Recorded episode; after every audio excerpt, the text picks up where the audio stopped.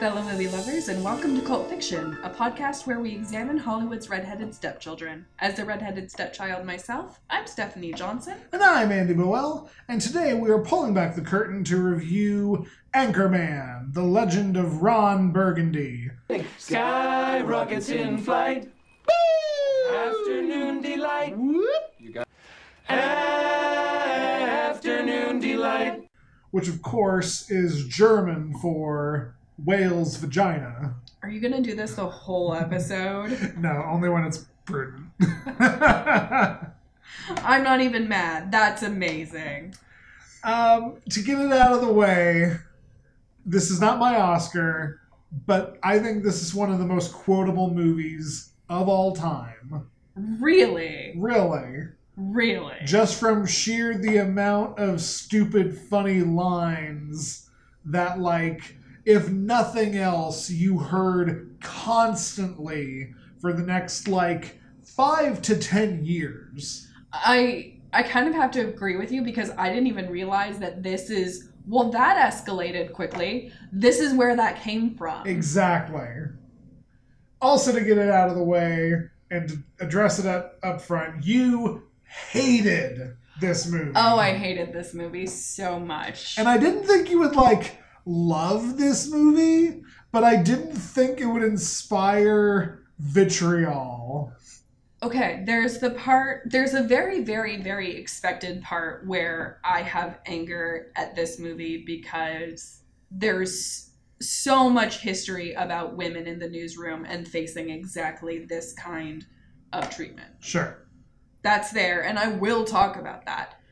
But there's also the fact that it's just fucking stupid. And I uh, I will not argue that point. I will merely disagree on whether that's a bad thing. I I am down for a dumb movie if the dumb movie is fun. Sure. This isn't fun. It's just stupid.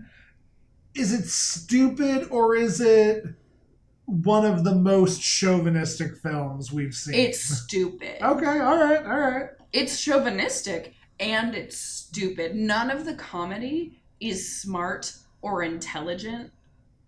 No, it, it's it's truly not. And like upon rewatching, I I hadn't seen Anchorman for like easily 10, 11, 12 years.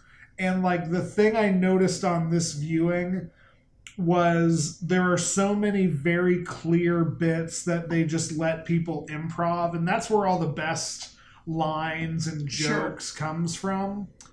And it's very clear that they just like kind of did what they could in a very threadbare let's just get from one improv sequence to the nut to another kind of way in terms of like story writing And that's fine, but none of the humor makes my brain work.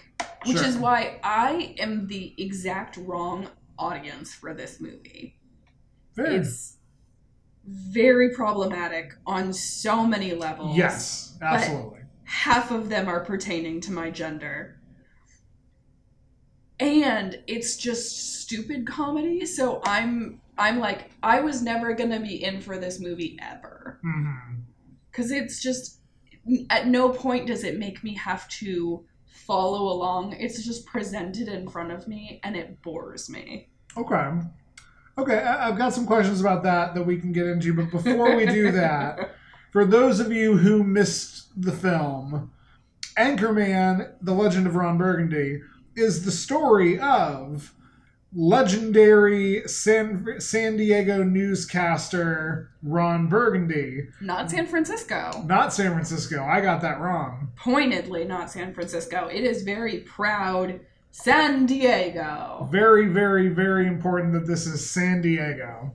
Um, and it is the story of Ron Burgundy and his Channel 4 news team living a life of 70s escalated, exaggerated luxury before his entire worldview and way of being is challenged by a woman in the workplace who challenges him. you know what movie did this same exact thing but was fun What? american hustle Sure. did the like I'm a man in the 70s and that's my entire personality. hmm American Hustle did that, but it made it smart and interesting because the writing was smart and interesting and everyone in it wasn't a two-dimensional piece of fucking cardboard. Yeah, no, that's that's very fair. Um, David O. Russell is a much better writer than Adam McKay, and that is the only thing you will ever hear me say positive about David O. Russell. Period. I hope he burns in hell. Oh no. I will dig on that later off mic. I wasn't expecting there were I will say there were very small, very few, very far between moments of genuine charm in this okay. movie. Okay. And almost all of them had to do with Baxter Well, sure. Because Baxter is good boy. Baxter is a little furry gentleman, and he is one of the best parts of the movie. And, and so, to your point, that is kind of like the easiest, lowest common denominator way that, like, you can evoke some pathos from anything is to put in a little dog friend, and especially have him be a good little dog friend who, like, you care about. I love Baxter. And I am the person that works on. Right. So it's like that was it for me. It was charming to me that Ron Burgundy, after a long day, comes home and talks to his dog. Sure, sure. Meanwhile, I'm the kind of person where it works in the scene where Jack Black punts Baxter off of a bridge into the San Diego Bay just because it is so bombastic and unexpected and and stupid because it is a very clear like dummy puppet dog that goes flying off the bridge. Which is the only saving grace because I was about to riot. Right, no, absolutely. Oh no, if this just had like a played for straight dog murder sequence, I would have warned you on air in the last episode. By the way, there's a dog, it dies, it gets killed, and it's very clear that it's the dog that gets dead. Right. Not a body double. Oh, remember Toxic Avenger when they just threw some spaghetti on a golden retriever? Um, and remember that the golden retriever was blind? I did not remember that. The golden retriever was blind. Oh, okay. Well, and here we are, 73 episodes later. Uh, I mentioned him, but returning to cult fiction, just to round it out, we have returning to cult, fic- cult fiction Fred Willard, who plays everybody at the newsroom's boss, and of course was seen in uh, Waiting for Guffman. Ben Stiller, who we just saw in The Cable Guy. David Koechner, who we saw in Snakes on a Plane. And Jack Black from Mars Attacks. And several others. and and several others i'm sure. Those were the ones that like i caught and i knew. For a second i thought judd apatow wrote this script and he Ah. didn't. It was will ferrell and adam mckay who wrote this movie. So like for a second i was like oh this is thematically tied together with cable guy because judd apatow. But no because judd apatow is also a much better writer than adam mckay and no disrespect to Adam McKay, the man has more money than I ever will because of stuff like this. But Sure. Well, tying it up to the cable guy, we have Jack Black. right, oh yes, yeah, yeah. So Jack Black, I think, is like he joins the illustrious company of that one friend of Roger Waters who is in all of his movies as like a Aw. three-time cult fiction alumni. Yeah. You pooped in the refrigerator. And you ate a whole wheel of cheese? How'd you do that? It's actually, I'm not even mad. That's amazing. Ah. Speaking of Cable Guy, I like I I so in my watching this movie, I want to be clear, I was just here along for the big dumb ride and like laughing along at all the bits I remembered. But somewhere in the back of my mind, I was also trying to like find anything intelligent to say about this, and I think that is a sunk fallacy problem. Because like this film comes so close to being a satire of 70s masculinity but then it doesn't actually follow through and the movie ends with Ron Burgundy being rewarded for basically just being Ron Burgundy and not having been actually challenged in any sort of way and can go back to being exactly how he is only he's slightly less toxically misogynistic Yes. at correct. this point. But the only other thing I can like try to figure out is is there any comparison you can make to, to Cable Guy, like in, in sort of a double feature kind of sense? The only thing that I can link this to Cable Guy with is that Christina Applegate's character Veronica at one point Ron Burgundy calls her Milady. Uh huh. And I'm like, I was wondering, first of all, is that where like Milady being a kind of Internet, Internet incel. incel affectation came from. like, oh my lady, is that how, where the internet decided that's how we treat women? Cool. You, you know, may, I don't know the answer, but it, it came out at exactly the right time. Right. for a bunch of like 13 year olds to see that and have it gestate in their minds and then be like 16 17 18 year olds actually trying that so I, i'd hazard a guess that like it probably it certainly didn't take anything away from it I think it's an interesting love story to news anchorhood and the way that the cable guy is an interesting love story to Mm. TV. okay Except this isn't a good love story to have. Like cable guy is like TV can bring us together, it can tear Yeah. us apart. It's a complex relationship. This is just here is the very dark side of anchorhood and the newsroom in general that hundreds of women had to deal with and cope through. Well, and like, oh, okay, I, I see your point. I, I was about to totally go off on a tangent in a different way, but I think that is a very astute point because the one thing this does do in a way that you can look seriously at is show toxic misogyny in the workplace and the you don't even have to limit it to being a, a news person just like the concept of female enter field that man do well ah conflict Yeah. Can I do can I do this rant and get it over with and move it aside and then we can actually talk about the movie? please please do the rant Okay. At the end of the day, we have a woman featured in a movie and her professional career is made living hell by a man and Multiple by men. by multiple men who harass her, who physically abuse her in the workplace. She's attacked in the workplace by her toxic ex. She's pushed into a deadly situation by another colleague. And then at the end of the day, her prize, her reward is to be a sidekick for her dullard of a boyfriend as he excels through his career. Mhm. And it's predictable, it's sad, it's underwhelming, and especially since it's a story that, while fictionalized, represents the lives of hundreds of women who went through the same treatment for decades in their career. So I'm thinking about Katie Couric. I'm thinking about Mhm. Barbara Walters.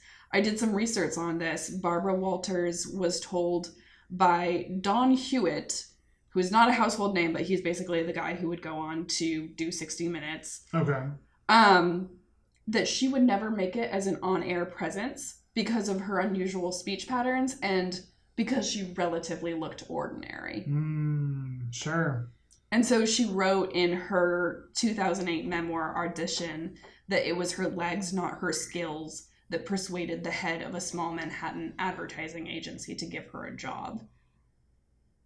And then she quit that job because her boss became too physically intimate. Sure. And and yeah, I mean like they they play it up for comedy. And this is absolutely one of the ways this movie aged horribly, but also probably the one way I want to say the one way that it did they knew it wasn't going to age well in the moment, but like I think they were okay with. You get all these comedic sequences of sexual assault being like lightly committed to Veronica, or you have the scene where like they're they're all yelling at Fred Willard, and there's the line about how female menstruation will attract bears, which like is shown at it's presented as a joke, but literally it is that sort of thing where like no people used to believe this and when the woman was having her moon you had her stay in like the outhouse in case there was something going to attack you Can I tell you my favorite, very, very, very favorite story of please all time? please do Because you said people used to. Hmm. okay i don't like where this is going now I think it was in 2008. Some woman, I, I am doing myself, my gender, and this person an entire disservice by not remembering her name. But she was being sent up to the space station, okay and NASA didn't know how many tampons to send this woman with.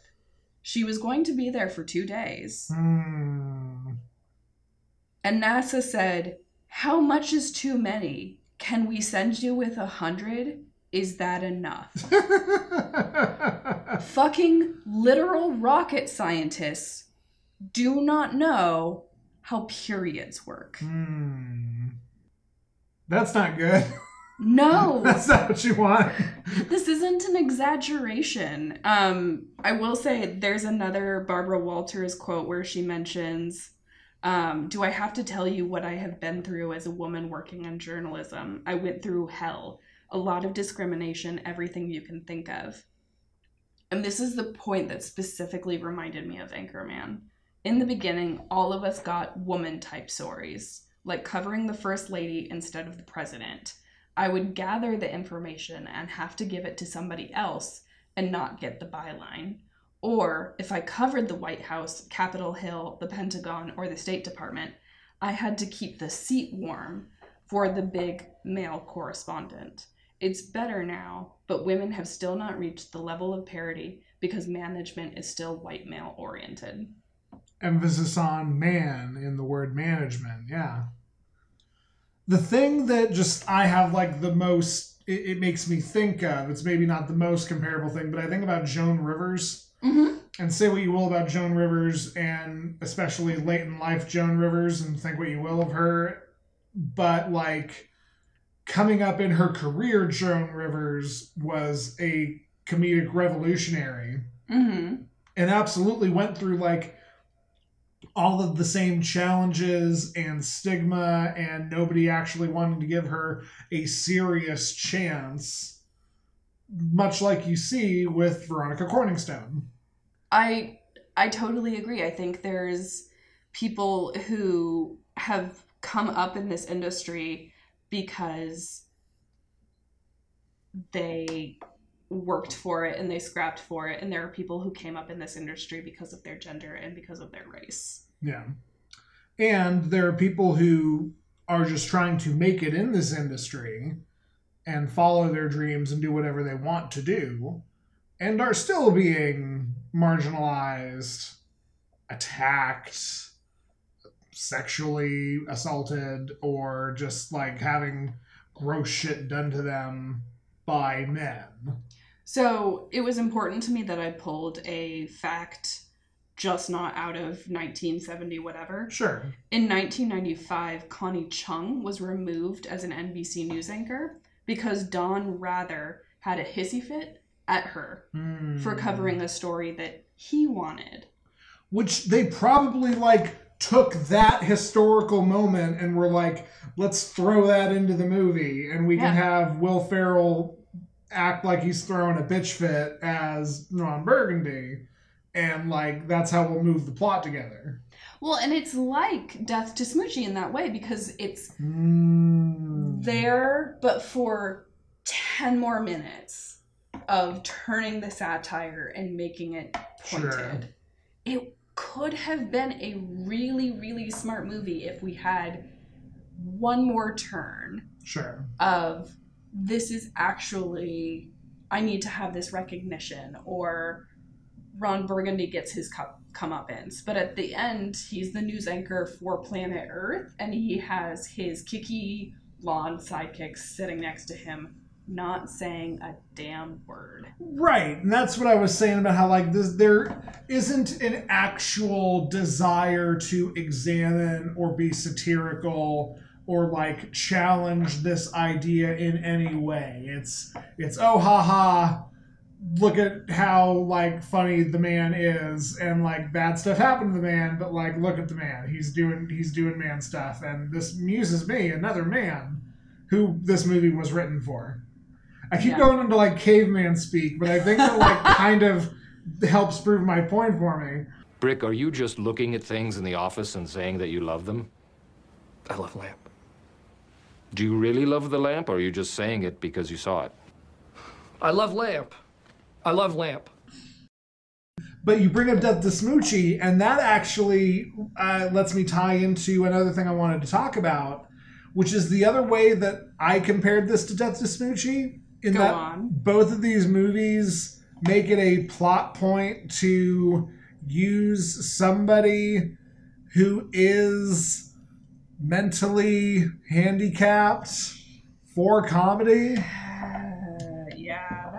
That was just a lot, and The- I was very upset. it's very upsetting. It's the other way that this absolutely, it's the other big way that this absolutely has not aged well. From the word go, we're introduced to Steve Carell's character, Brick Tamland, and like his third or fourth line is to casually throw out that he's fill in the blank if you've seen the movie like you know he's mentally handicapped and Steve Carell, I almost guarantee you improved that line and just threw it out among like 10 other lines that he gave. And they were like, that one's amazing. Let's go with that. That's the one we keep. That's the one we're going to keep.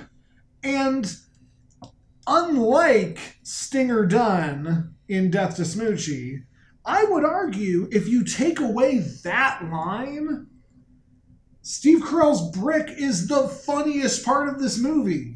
He has all of the best lines, he has all of the funniest moments, and it is all so pyrrhically ruined by the fact that the character is literally played and stated and referred to multiple times in the film as being mentally handicapped.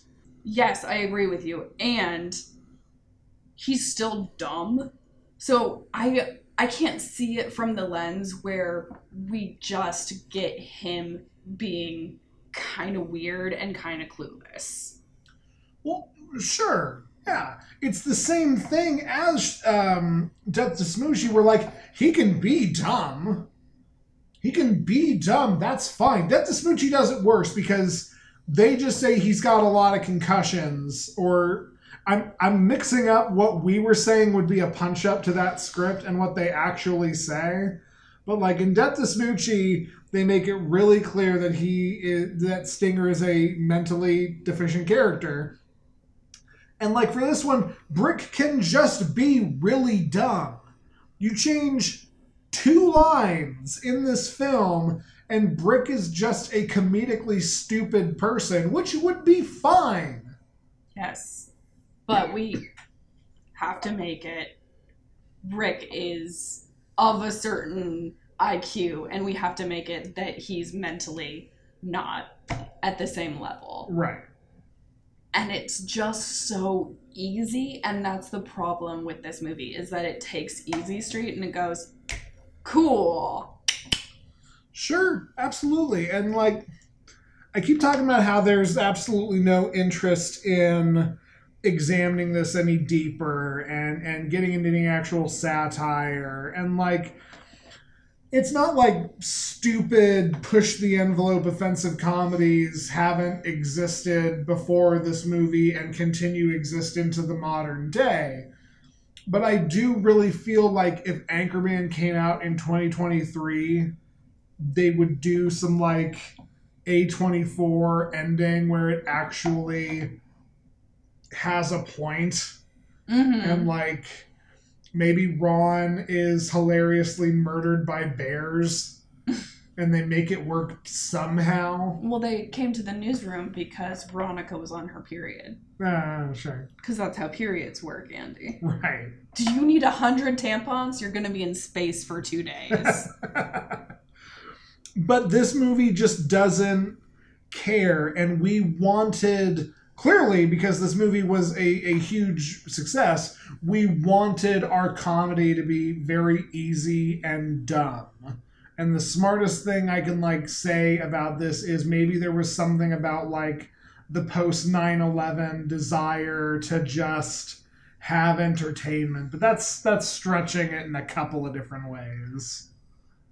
I mean, you could make that point because this is also the same year that Napoleon Dynamite came out. And Mm. Napoleon Dynamite is similarly just stupid. It very much is. Napoleon Dynamite is a movie that would absolutely be an A24 release if it came out today. well, I think Juno would be yeah.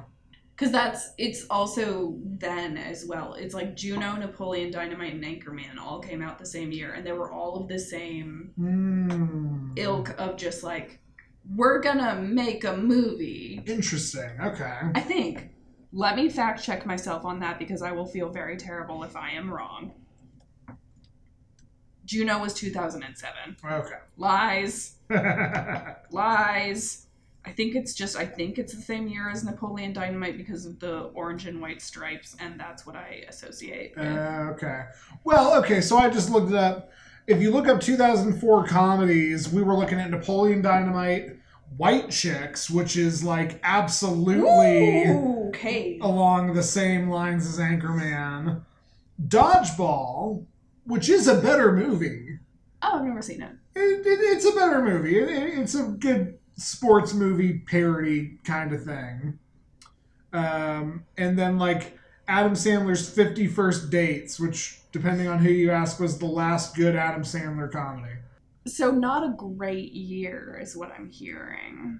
I mean, certainly a mixed year. I mean, yeah, it's like this is the same year that Sideways came out, which is a super cerebral comedy, and Without a Paddle, which is stupid as all hell. This is the same year that we had The Life Aquatic, which is my least favorite Wes Anderson film, Correct. and Eurotrip, which is like one of the triumvirate of, of sex comedies of that era.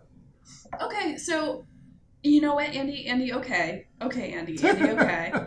Let's take your 9 11 thing.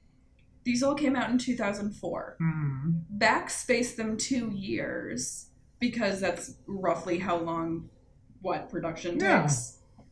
So they're being made in the immediate aftermath of 9 11.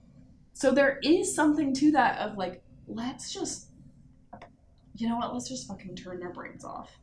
I truly think there is if you just look at it from like a a 50 foot lens, you know? Sure. Yeah, I can see that. And then you zoom in and you have this piece of shit.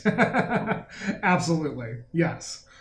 Um, this piece of shit, which has Asheville representation, so that that's fun. There's there's a line about how Veronica Corningstone did work in Asheville, so that that was a treat that I had totally forgotten about. Which was fun because she does say later that she's been spending years working on eliminating her accent.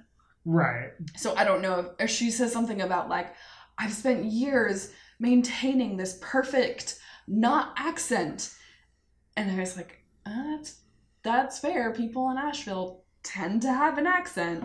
Makes me wonder if Christina Applegate has like an Oh. Appalachian accent. Interesting. Where is Christina Applegate from? Let's see, shall we? I don't actually think she's from the South, but maybe Born in Hollywood.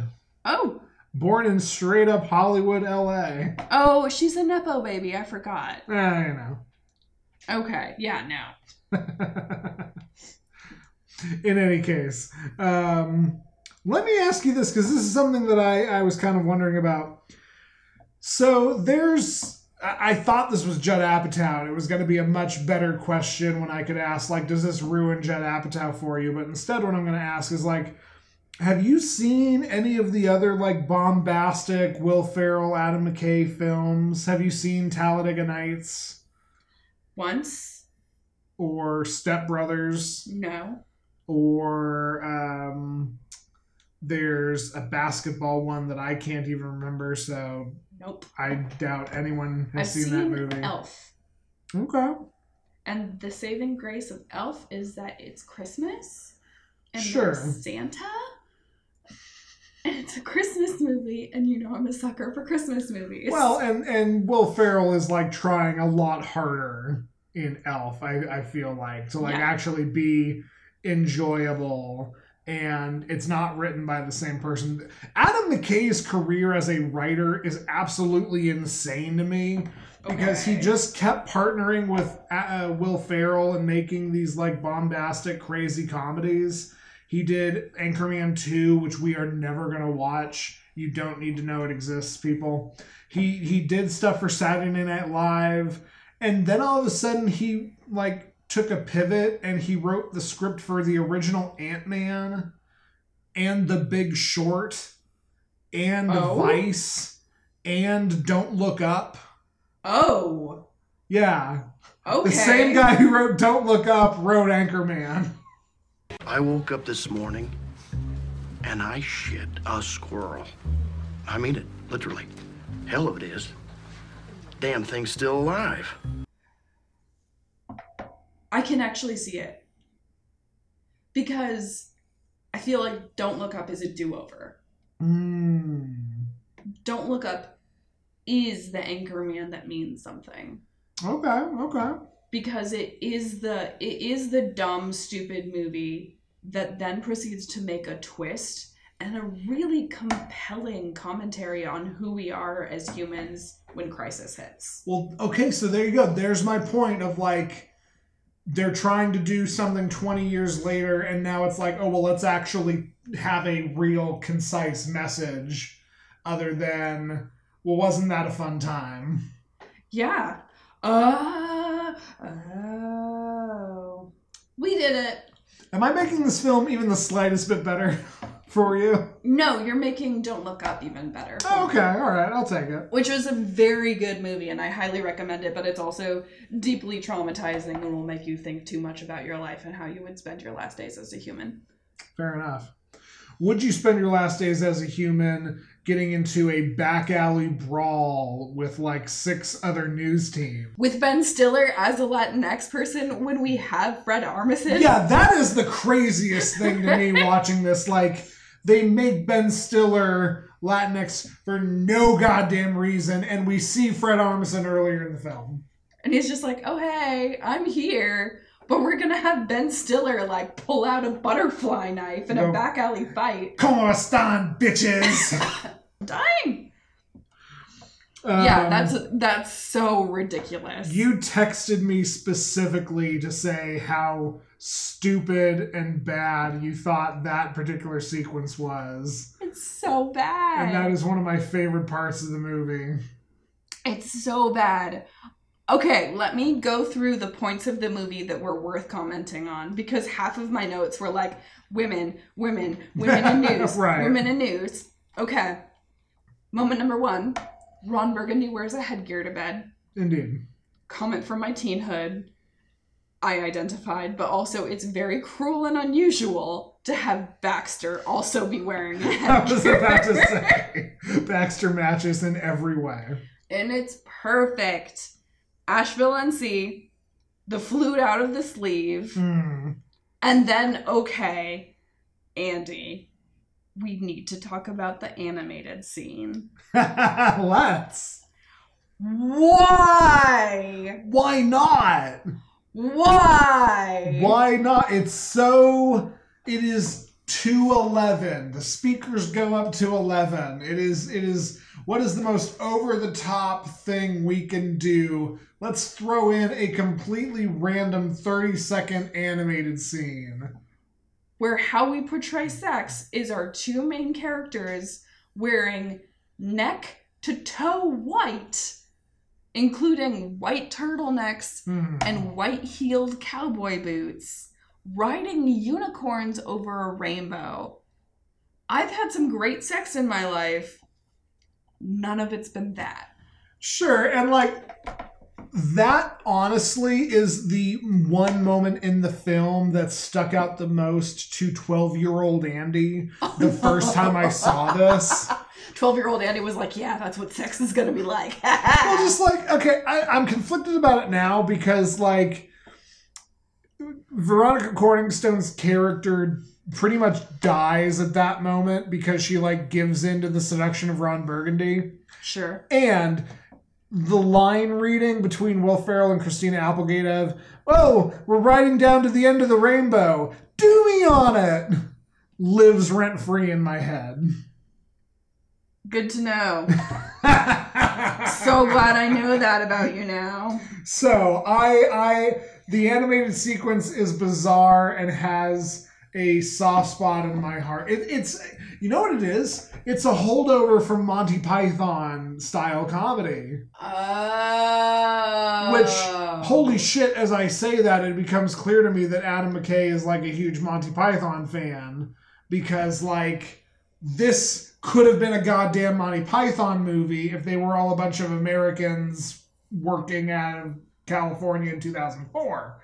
Oh, see, here's what you need for that to work. You need charming British men in their 50s wearing extremely bad clothing and all of them having very bad teeth doing it for it to be fucking charming. Sure, no, I, I agree with that.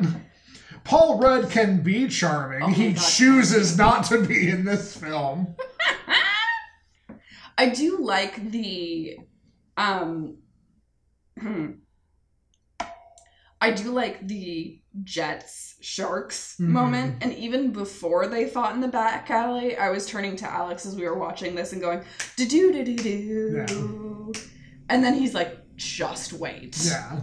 Just just wait until this happens and then it happens and they get in a back alleyway fight which is preposterous. It is preposterous. It's very preposterous, and I think it's good. I'm going to add one thing to your list of good things in this film, and that legitimately is the inclusion of Fred Willard getting to like play it a little bit more in an authority figure. Because we've seen Fred Willard do acting. We've seen Best in Show. We've seen um, uh, Waiting for Guffman we've seen him be like a lot more of a like low brow character. Yeah. and it's not that fred willard is lowbrow in anchorman but it's because he is everyone's boss. He gets this position of power. And the best moments in the film to me are the two moments where you overhear him on the phone with first his like his school's mother superior talking about german porn and then the second one is a th- real throwaway line of like, Kevin, just let the marching band go. We can sweep this under the rug. And you know he just had that ready in his mind, and all they had to do was turn the camera on, and he just let the best lines in the movie go. And that's why Fred Willard is my favorite member of the newsroom. Okay, perfect. I was Yeah. going to ask you this. Yeah, it's none of the main four. Sure. It's certainly not fucking Veronica because she's fine, but she's vapid at best. And the mm-hmm. moment someone like plays a flute at her, she's like, "Oh my god, my panties are melting."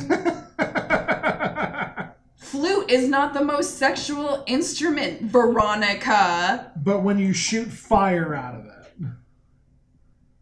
I guess. I guess. See, all Ron Burgundy would need to seduce me would be like, here's my dog Baxter. I love him. I would be like, oh, you have a dog? Oh, you love him? I mean, we don't know what go what his moves were at the house parties that he had for years and years before this film started. So Well, apparently at his house parties, he just had to show up and be like, hi, I'm Ron Burgundy and I'm here. that's fair. Because that's what we see of him. Indeed, indeed. The one thing also, circling back to the scene with Jack Black where he punts Oh yeah, the dog. yeah. he throws a burrito out of his car? He throws up a, a hat full half of burrito. It's that that line also lives in my head rent free. Oh, Baxter, this burrito is delicious, but it is filling. Throws half a burrito out of a moving vehicle, hits Jack Black in the face. Who does that? Ron Burgundy, master of excess. This burrito is delicious, but it is filling. Okay. This wouldn't be a problem if he was eating Carl's Jr. It wouldn't be. Because Carl's Jr., I don't care how filling it is. You finish that burger. You finish that whatever you're eating. Well, even in the world where he still throws out half of a delicious Carl's Jr. burger into Jack Black's face, the scene changes because Jack Black is then like grateful and thankful that he has been given delicious Carl's Jr. and it's worth his motorcycle crashing. And he's fine with it. And he's like, oh my god, what is this delicious burger? And Ron Burgundy says, that, my friend, is Carl's Jr. and then the whole movie just ends there. Indeed. And that's a better ending than this movie actually has. I, I can't fault you for that one. I couldn't even write for the last half hour of this movie because it bothered me so much. Well, and, and yeah, I mean, like, there's very little in the last half hour of this film that I think is worth commentating on. Like, blink and you'll miss some Danny Trejo, and like, genuinely a funny moment is when he like calls for the news crew and the camera just pans two feet and they're all playing pool. And they're like, we've been here the We've whole time. Been here. That's very um that's very Blues Brothers when you pan out and you see Yeah. the whole band was sitting Oh, in the yeah. sofa room. Yeah, exactly. Oh, how much of the good parts of this movie are just cannibalized from other better films? All of it. Uh, Literally all of it, Andy. one thing that wasn't cannibalized because like it they weren't enough in their careers. You have a blink and you'll miss it Paul F. Tompkins. Ah, Mr. Peanut Butter. Yeah, Mr. Peanut Butter being the announcer for the cat fashion show. Oh, cute. And then this is the other reason I thought it was a Judd Apatow film. You have baby Seth Rogen as the camera guy. Yes, you do. And he's So- like, I don't know. I'm just gonna pan to whatever. Yeah, exactly. I'm just getting a paycheck because I have not made knocked up yet and achieved superstardom. oh, that's kind of fun. It's a fun cast. I wish they were given a better script. Well, part of the point was just like, okay, guys, here's the like loose beats of the scene. We're just gonna let you go. Well, Alex asked, he was like, Well, how much of the parts that bothered you were improv? And I was like, I don't know, Alex. I don't have the script. I can't tell you. But you can kind of tell which parts were improv. I don't know. I legitimately think all of the best and actual funny parts of the film were improv. Like, it wasn't improv to have a six news team back alley brawl, but like PBS or public news radio, no commercials, no mercy, probably was improv. Sure. And the pop out wall of perfume Yeah. was not improv. They just let Will Ferrell and Paul Rudd go. Mostly Will Ferrell, because he's the one carrying that particular scene. oh, I don't know. I think Paul Rudd with his like, no, I'm gonna pull out this one. That's fair. It's jungle sex or like a fucking whatever. Sex Panther. Sex Panther, which Sixty means- percent of the time, it works every time, which is another thing that lives in my head rent free. Okay, the quote from that area that lives in my head rent free is, "It smells like Bigfoot's dick," which is just perfection. Especially for like the lowbrow South Park watching, Beavis and Butthead grew up on, like clientele of the film. That's the best line in the movie. It's so evocative. What does Bigfoot's dick smell like? Everyone has their own answer. Elderberry and humus of leaves, duh. So that ties me back all the way to my my point I made at the beginning of this film. It is not my Oscar, but I do think this is like if not the most quotable comedy of like the early 2000s. It's up there. Yeah. I I started high school in 2006. You started high school in Wait, 2006? Didn't I? I was Yes, no, you did. Yes, yes, accurate. Okay, continue. I started high school in 2006, and for at least up until my sophomore year, you would still regularly hear people just throwing out random Anchorman quotes. It created a meme, and that is my quote of the movie. Well, that escalated quickly. yeah, that's fair. Yeah. Okay, but what is your Oscar since you're since it's not most quotable? Fair, fair enough. Every episode of Cult Fiction, we give films Oscars, even films that we despise, or in this case, one of us despised. Uh, and I would like to give Anchorman the Oscar for most 2004 movie ever. So more than Napoleon Dynamite. More than Napoleon Dynamite, because there was also something cruel about the comedy of 2004. I'm thinking about Mind of Mencia. I'm thinking about Drawn Together. I'm thinking oh. about South Park being at like the first peak South Park was ever at. We wanted our our comedy dumb and offensive and like loud and boom. And and that's what this movie is. Interesting. I want to pull that apart from a societal level, from the point, from the perspective of 9 11. Like, did we want it to hurt so that we were prepared for the rest of the world just hurting all the time? maybe I, I laugh just because like I I do actually deeply enjoy how we can turn this into a serious conversation.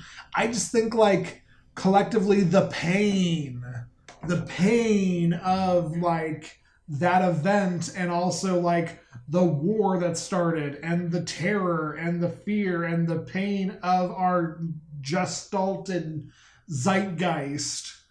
We all just went, no, I just want to laugh at something. I don't give a fuck what it is. Mm. Because you can pr- you can make the same comparable between like the Vietnam War and Blazing Saddles.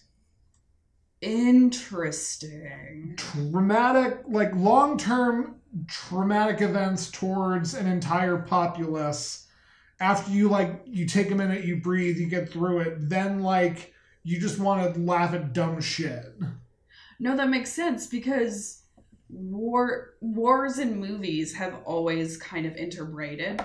I was talking about Gone with the Wind this morning, which of course led to me googling Gone with the Wind, and I remembered that it came out in 1947. Mm. It came out in 1947. We had a Civil War movie come out in 1947. Sure. That movie took at least two years, if not three years, to make. So you really have to think about okay, we're sitting there and we have a scene. You've never seen Gone with the Wind, which I will remedy at some point in my life. But you have a scene where it's just bodies littered across as far as you can see. Yeah. And so I think there is something about wars informing film. It's just there's Gone with the Wind, and then there's Anchorman. Sure. And I'm not saying every movie has to be Gone with the Wind. Gone with the Wind is informed by a lot of fucking racism.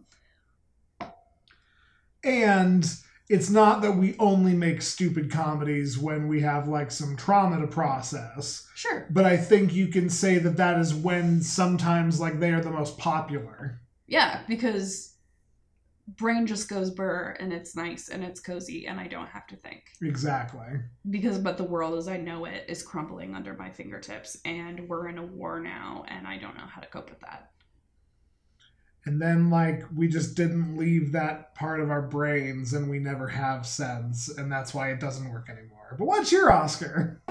okay uh my oscar is for best boy For Baxter? for baxter he is the best boy he's the best boy and he is known by all of the bears and that just That is that is the thing that knowing you hadn't seen this film, like I kept in the back of my mind, and especially when you were texting me being like, he got kicked off a fucking bridge. I was like, just wait, just wait. just wait he'll talk to a bear and it'll be worth it The sequence where you learn Baxter had a whole adventure, which is probably a better kids movie. and like is a friend to the bears is mwah. is moi, especially since talking about this movie just borrowing from other better movies.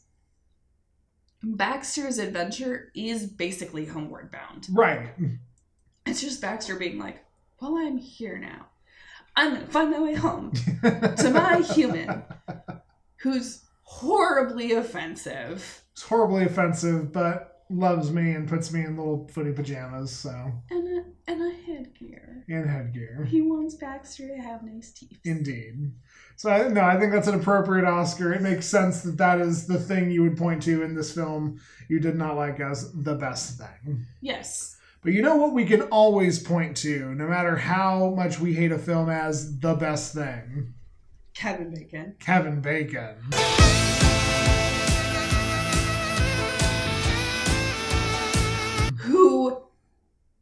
Is in our town. At time of recording is somewhere in the Asheville area. And I am now two degrees from Kevin Bacon. Cubuzz. Kevin Bacon donated three of his personal guitars in his personal collection to the Music Academy where I took voice lessons. Ah. Before the pandemic.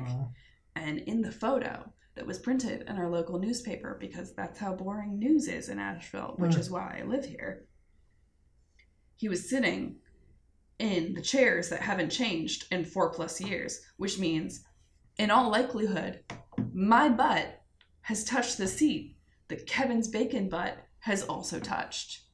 My butt touched Kevin Bacon's butt. We're butt buddies. By, by the transitive property, indeed. Oh my god, my butt touched his butt. So by that by that logic, I am three degrees away from Kevin Bacon, which means you win. Period.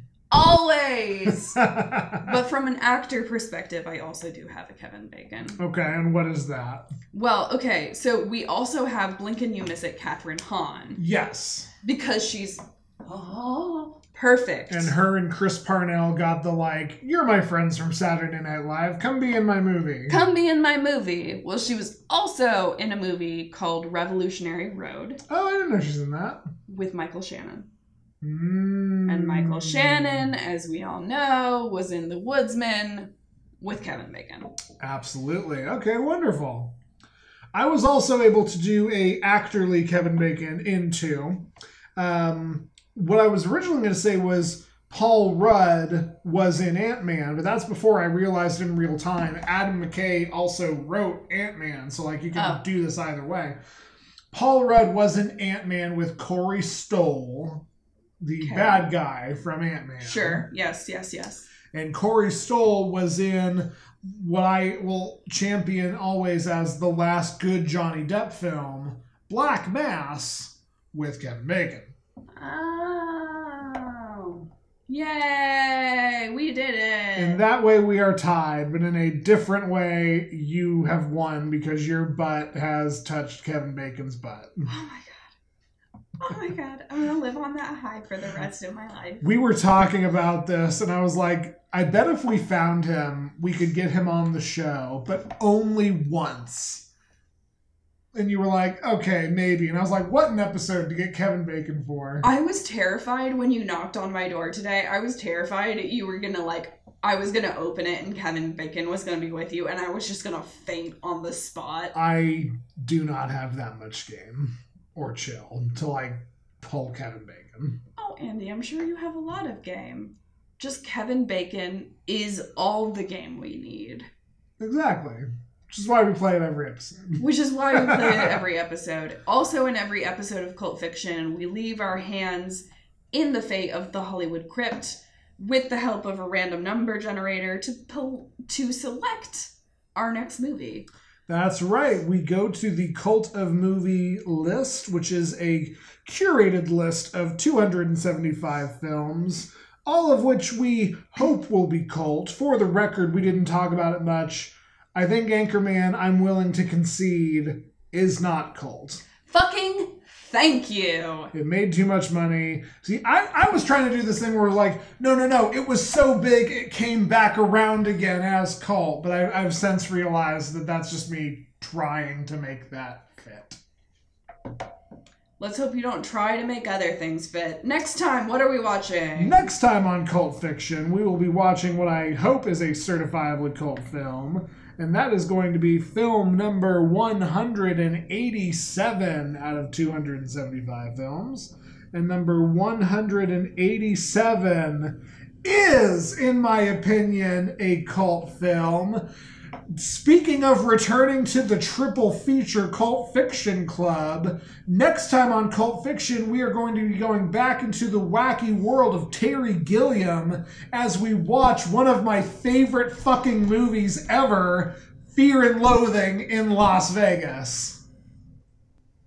Well, that's all for this edition of Cult Fiction. You can follow us on Twitter at Cult Fiction Cast, or you can keep up on Apple, iTunes, or wherever you get your podcasts. We'll close the crypt for now. But for now, join us 20 miles out of Barstow when the ether hits as we watch the Hunter S. Thompson adaptation, Terry Gilliam's Fear and Loathing in Las Vegas. For Stephanie Johnson, I've been Andy Boel.